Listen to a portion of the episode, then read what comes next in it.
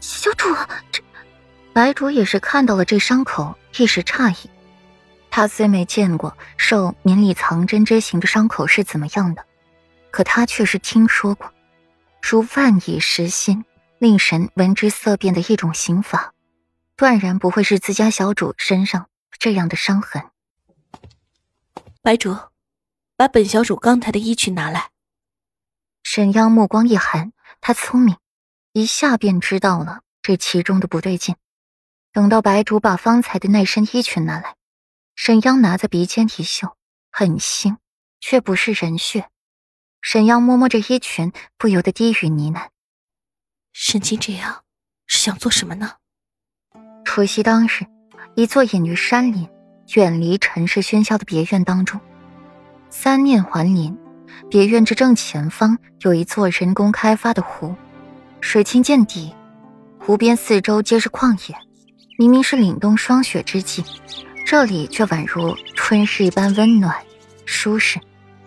林中传来悦耳的鸟鸣声，是报春鸟，万物复苏，好似春天真来了一般。顾阮坐在了小院中，温暖的阳光缓缓落下，铺洒在了顾阮身上，眉眼清和。顾阮瞧着这周围的布置，堪称一个火热来形容。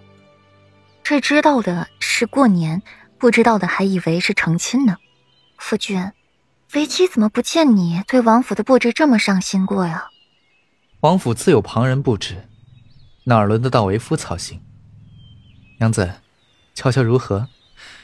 若是有不满意的，为夫再去整改。没有不满意的，不过夫君，这所别院就就只有我们两个人啊，温婉他们不在吗？顾软看看硕大的别人，一时心悸。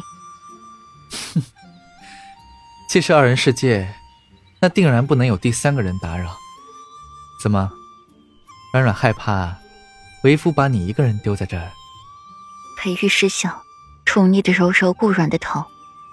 我才不怕呢，我这么美，我就不信了，你舍得把我扔在这里？顾阮傲娇的别过头，但眼底却喜滋滋的。盈满了笑意，臭美。裴玉宠溺笑，小美人半点不懂谦虚为何物，天天嚷嚷着她长得好看，长得好看又如何呢？还不是只有自己才能正大光明的看吗？什么臭美？怎么？难道你觉得我不好看？顾阮一下子就不干了，满脸的不可置信，随后就站起来朝裴玉走去。往他怀里扒拉东西，似是知道顾阮要找什么。裴玉从衣袍里拿出了一枚西洋镜，来递给顾阮。娘子，在找这个吗？小美人儿这段日子臭美起来，西洋镜从不离身的。有时自己的衣服不好放，就直接让自己给她保管了。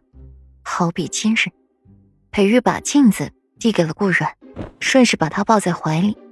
精致俊雅的下巴抵在了顾阮的肩头，瞧着小镜子里的他，顾阮瞧瞧小镜子，又摸摸自己的脸，眉不描而黛，唇不点而中，肤若白雪，眸若秋水，美艳的不可方物。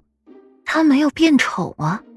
看到小美人眼中的怀疑，裴玉心情大好，冷笑出声，心如清泉。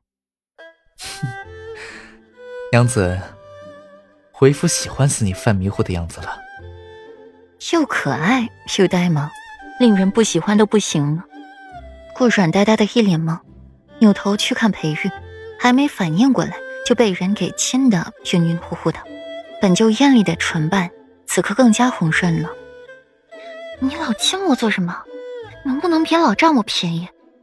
顾软摸摸自己的唇，不满的嗔他一眼。就会对他动手动脚的。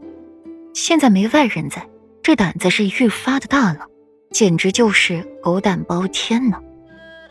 为夫娘子想亲就亲，何来占便宜一说？更何况，为夫这便宜，娘子不占白不占。哼。裴玉不在意的笑笑。娘子长得美，为夫若能坐怀中不乱，你就该哭了。